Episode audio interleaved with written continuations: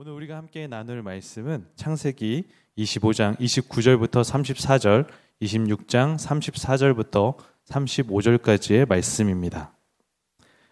저와 여러분이 한 절씩 교독하여 읽도록 하겠습니다. 야곱이 죽을 쑤었더니 에서가 들에서 돌아와서 심히 피곤하여 야곱에게 이르되 내가 피곤하니 그 붉은 것을 내가 먹게 하라 한지라 그러므로 예세의 별명은 에돔이더라 야곱이 이르되 형의 장자의 명분을 오늘 내게 팔라. 에서가 이르되 내가 죽게 되었으니 이 장자의 명분이 내게 무엇이 유익하리요? 야곱이 이르되 오늘 내게 맹세하라. 에서가 맹세하고 장자의 명분을 야곱에게 판지라. 야곱이 떡과 팥죽을 에서에게 주매 에서가 먹으며 마시고 일어나 갔으니 에서가 장자의 명분을 가볍게 여김이었더라. 에서가 40세에 해쪽 속 베리의 딸 유딕과 해쪽 속 엘론의 딸 바스맛을 아내로 맞이하였더니 그들이 이삭과 리브가의 마음에 근심이 되었더라. 아멘. 돼지목의 진주 목걸이라는 말이 있습니다. 아무리 아름답고 향기로운 꽃도 돼지에게는 아무 쓸모없는 풀에 불과하다는 그래서 돼지의 목에 아무런 아무리 가치 있는 보석을 매단다고 하더라도 돼지에게는 어떤 가치도 줄 수 없음을 의미하는 말입니다. 결국 무엇인가의 가치는 알아보는 사람들이 누릴 수 있는 특권인 것 같습니다. 이 시대 교회와 그리스도인들에게 있어서의 가치는 무엇일까요? 오늘 함께 말씀을 나누는 가운데 정말 하나님의 자녀, 그리스도인으로서의 가치가 무엇인지, 그 믿음의 가치가 무엇인지 우리의 마음에 새겨지는 귀한 시간 되기를 소망합니다. 예서와 야곱이 태어났습니다. 그들은 쌍둥이였지만 외모와 성격이 달랐고 또 이삭은 예서를 좋아했고 리브가는 야곱을 사랑했기 때문에 그 가정 안에 불안정함이 있음을 우리는 어제의 말씀을 통하여서 살펴볼 수 있었습니다. 그리고 이제 장면이 바뀝니다. 어느 날 사냥에서 돌아온 에서는 몹시 배가 고팠습니다. 그때 야곱은 붉은 팥죽을 끓이고 있었습니다. 사냥에서 돌아온 예서가 너무나도 허기졌고 피곤했기 때문에 그 붉은 팥죽을 자신에게 달라고 하죠. 그때 야곱은 거래를 제안합니다. 형이 가지고 있는 장자의 명분을 자신에게 팔라고 말입니다. 이 예서와 야곱의 이 주고받는 대화 속에서 참 하나님을 믿는 사람들이 어떠한 가치를 향하여 어떠한 믿음의 방향성을 향하여 나아가야 될지를 우리가 알 수 있는데 먼저 이 에서와 대화 에서와 야곱의 대화를 잠시 보면요. 32절과 34절의 말씀 읽어 보도록 하겠습니다. 읽겠습니다. 에서가 이르되 내가 죽게 되었으니 이 장자의 명분이 내게 무엇이 유익하리요 야곱이 이르되 오늘 내게 맹세하라 에서가 맹세하고 장자의 명분을 야곱에게 판지라 야곱이 떡과 팥죽을 에서에게 주매 에서가 먹으며 마시고 일어나 갔으니 에서가 장자의 명분을 가볍게 여김이었더라. 장자의 명분을 팔라고 말하는 야곱에게 에서는 내가 죽게 되었는데 지금 이것이 무슨 유익이 있겠냐? 가져라. 라고 말하는 거죠. 이 장자의 명분을 너무나도 가볍게 생각하는 에서의 모습이 등장하고 있습니다. 그러면 그 예서가 그렇게 가볍게 생각했던 장자의 명분, 장자의 권은 어떤 의미를 가지고 있을까요? 고대와 구약 세계를 살펴봤을 때 이 장자권은요, 너무나도 중요한 것이었습니다. 장자권은 장자가 그 가게에 있어 중요한 위치에 있고 첫째 상속권자라는 인정을 받게 하는 것이었고요. 또 아버지 뒤를 승계하여서 가정이 되고 이 가정을 통솔하는 사람이 되는 권리가 있었습니다. 또한 다른 형제와 달리 유산을 두 배 더 상속할 수 있는 특권이 있었고요. 무엇보다 하나님의 영적 축복권을 가짐과 동시에 그 하나님의 언약 가문의 계승자가 되는 어마어마한 가치를 가진 것이었어요. 그런데 지금 에서는 그 어마어마한 가치를 볼 수 있는 영적인 눈이 없는 것입니다. 생명같이 여겨야 될 이 장자의 명분을 고작 팥죽 한 그릇에 팔아버리는 이 에서의 모습을 보면 지금 에서는 그 먼 미래의 그 비전의 가치를 볼 수 있는 사람이 아니라 당장 나의 육신의 허기짐만 채울 수 있다면 다 괜찮다. 이 장자의 명분은 팥죽 한 그릇의 가치도 나에게 지나지 않는다는 정말 어리석은 사람이었음을 우리가 보게 되는 것입니다. 참 놀랍습니다. 이 에서의 모습이 말입니다. 그러면 이 에서의 모습이 어, 이 모습만 보고도 그동안 에서가 어떠한 삶을 살아왔는지 우리는 추측해 볼 수가 있어요. 바로 에서는요, 지금 당장 배가 고파서 이 장자의 명분을 판 사람이 아니라 평상시에도 이 장자의 명분이 자신에게 큰 유익이 없다고 생각했던 사람인 것입니다. 그러니까 이 에서는요, 이 장자의 명분의 가치를 볼 수 있는 눈이 없었고 믿음이 없었고 비전이 없었던 사람이었다는 것입니다. 그러니까 고작 팥죽 한 그릇에 가치도 안 되는 거 내가 지금 죽게 생겼는데 너 가져라 라고 말하니 사실 진짜 놀랍습니다. 이러한 에서를 성경은 어떻게 기록하고 있을까요? 히브리서 12장 16절과 17절 말씀 읽어보겠습니다. 읽겠습니다. 음행하는 자와 혹 한 그릇 음식을 위하여 장자의 명분을 판 에서와 같이 망년된 자가 없도록 살피라. 너희가 아는 바와 같이 그가 그 후에 축복을 이어받으려고 눈물을 흘리며 구하되 버린 바가 되어 회개할 기회를 얻지 못하였느니라. 아멘. 에서가 무엇이라 기록되어 있습니까? 망령된 자라고 기록되어 있습니다. 이 망령된 자의 의미를 좀 찾아보니까 신성을 모독하고 경건하지 못한 사람을 일컬을 때 쓰는 말입니다. 가정 안에 놀라운 축복권도 가질 수 있었던 사람이었고 다른 형제들보다도 두 배의 하나님의 놀라운 유산을 상속받을 수 있었던 사람이 장자의 명분을 그냥 팥죽 한 그릇의 팔므로 인해서 놀라운 축복을 누림은 고사하고 성경에서 망령된 자라는 평가를 받는 어리석음. 참 이게 지혜 없는 자의 결국에 결말은 결국 이럴 수밖에 없는가라는 것을 생각하게 되는 것 같습니다. 그럼 우리를 한번 돌아볼게요. 여러분, 우리들은 믿음의 가치를 볼 수 있는 사람들입니까? 우리 성도님들, 또 이 시대를 살아가고 있는 수많은 그리스도인들이 이 그리스도인이라는 이 이름의 가치를 얼마나 생각하고 있을까요? 이 그리스도인의 의미를 한번 찾아보니까 이런 말이 있습니다. 그리스도에게 속한 사람. 그리스도의 소유로 그분을 믿고 구주로 고백한 사람. 그리스도를 따르는 사람. 기독교인, 성도, 하나님의 백성. 이라는 의미를 가지고 있습니다. 자, 이 말을 세상 사람들이 들었습니다. 그 사람들은 어떻게 생각할까요? 뭐, 그게. 아무것도 아닌데?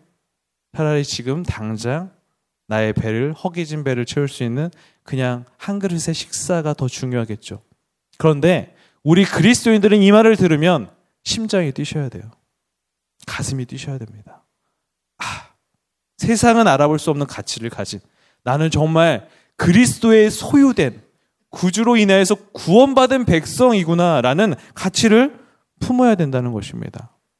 근데 요즘 많은 크리스천들이 이 그리스도인의 가치, 크리스천의 이 이름의 가치를 잘 모르는 것 같습니다.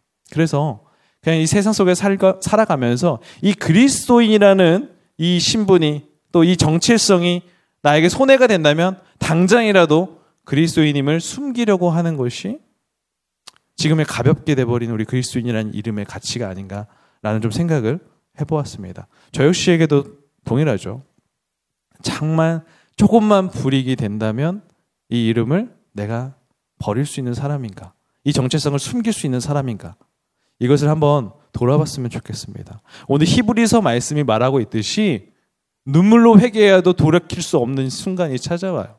장자의 축복권 그렇게 팥죽 한 그릇에 버렸던 예서는요, 다시 눈물로 회개하며 그 축복권을 취하려고 해도 돌아올 수 없다고 말하고 있죠.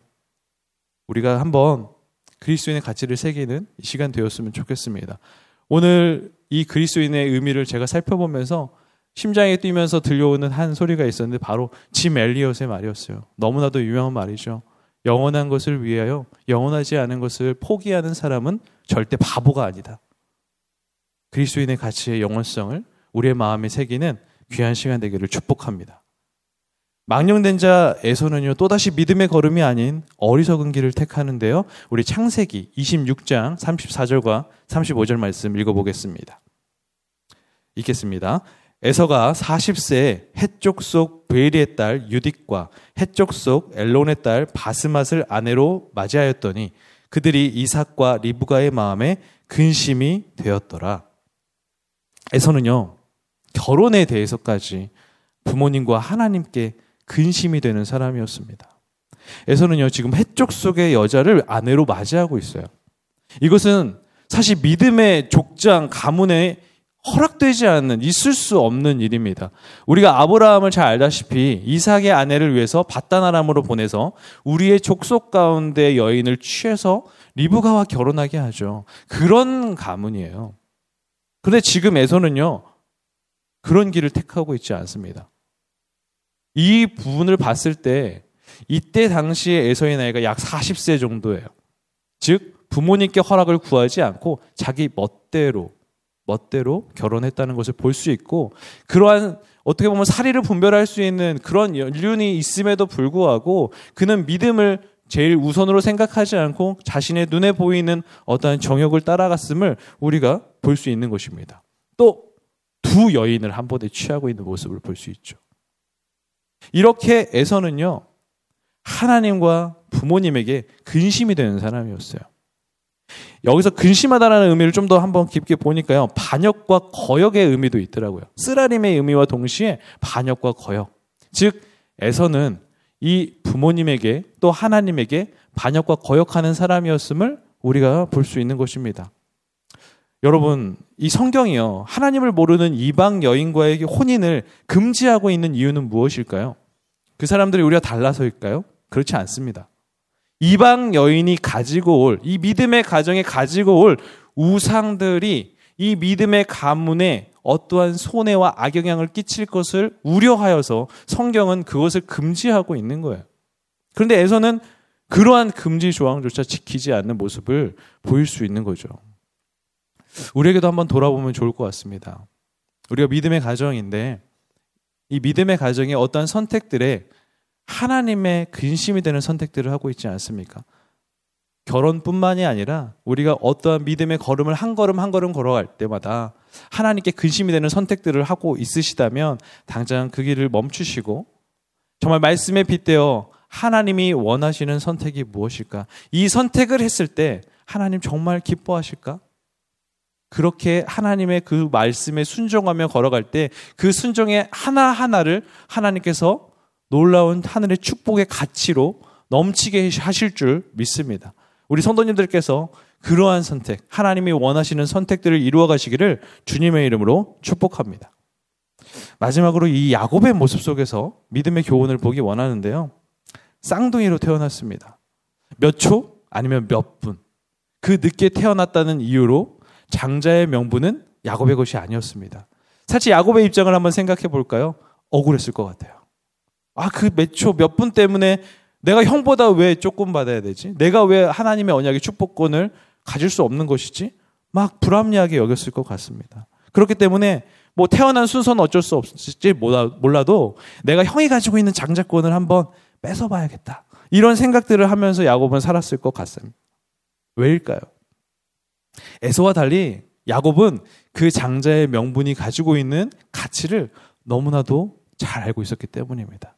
이 장자의 명분만 있으면 하나님과 더 가깝게 지내고 하나님의 놀라운 그 축복권을 내가 누릴 수 있고 그 권한을 행사할 수 있고 하나님과 더 깊이 교제할 거고 이 가정을 더욱더 믿음 안에 세워갈 수 있을 거라는 그런 소망도 야곱에게는 있었을 것 같습니다. 가치를 알아본 사람이에요. 이 가치를 알아본 사람의 것이 될 수 있다는 거 너무 좋고 이 야곱의 사모함은 참 어떻게 보면 우리가 본받아야 될 행동인 것 같습니다. 문제는 이 야곱이 그 하나님의 축복권을 취하는 방법의 문제였습니다. 우리가 31절의 말씀을 한번 보면요. 제가 읽어 드릴게요. 야곱이 이르되 형의 장자의 명분을 오늘 내게 팔라라고 말하죠. 여기서 뭐 우리가 볼 수 있는 영적인 레슨이 있습니다. 하나님의 축복은요, 우리가 사고 팔 수 있는 게 아니에요.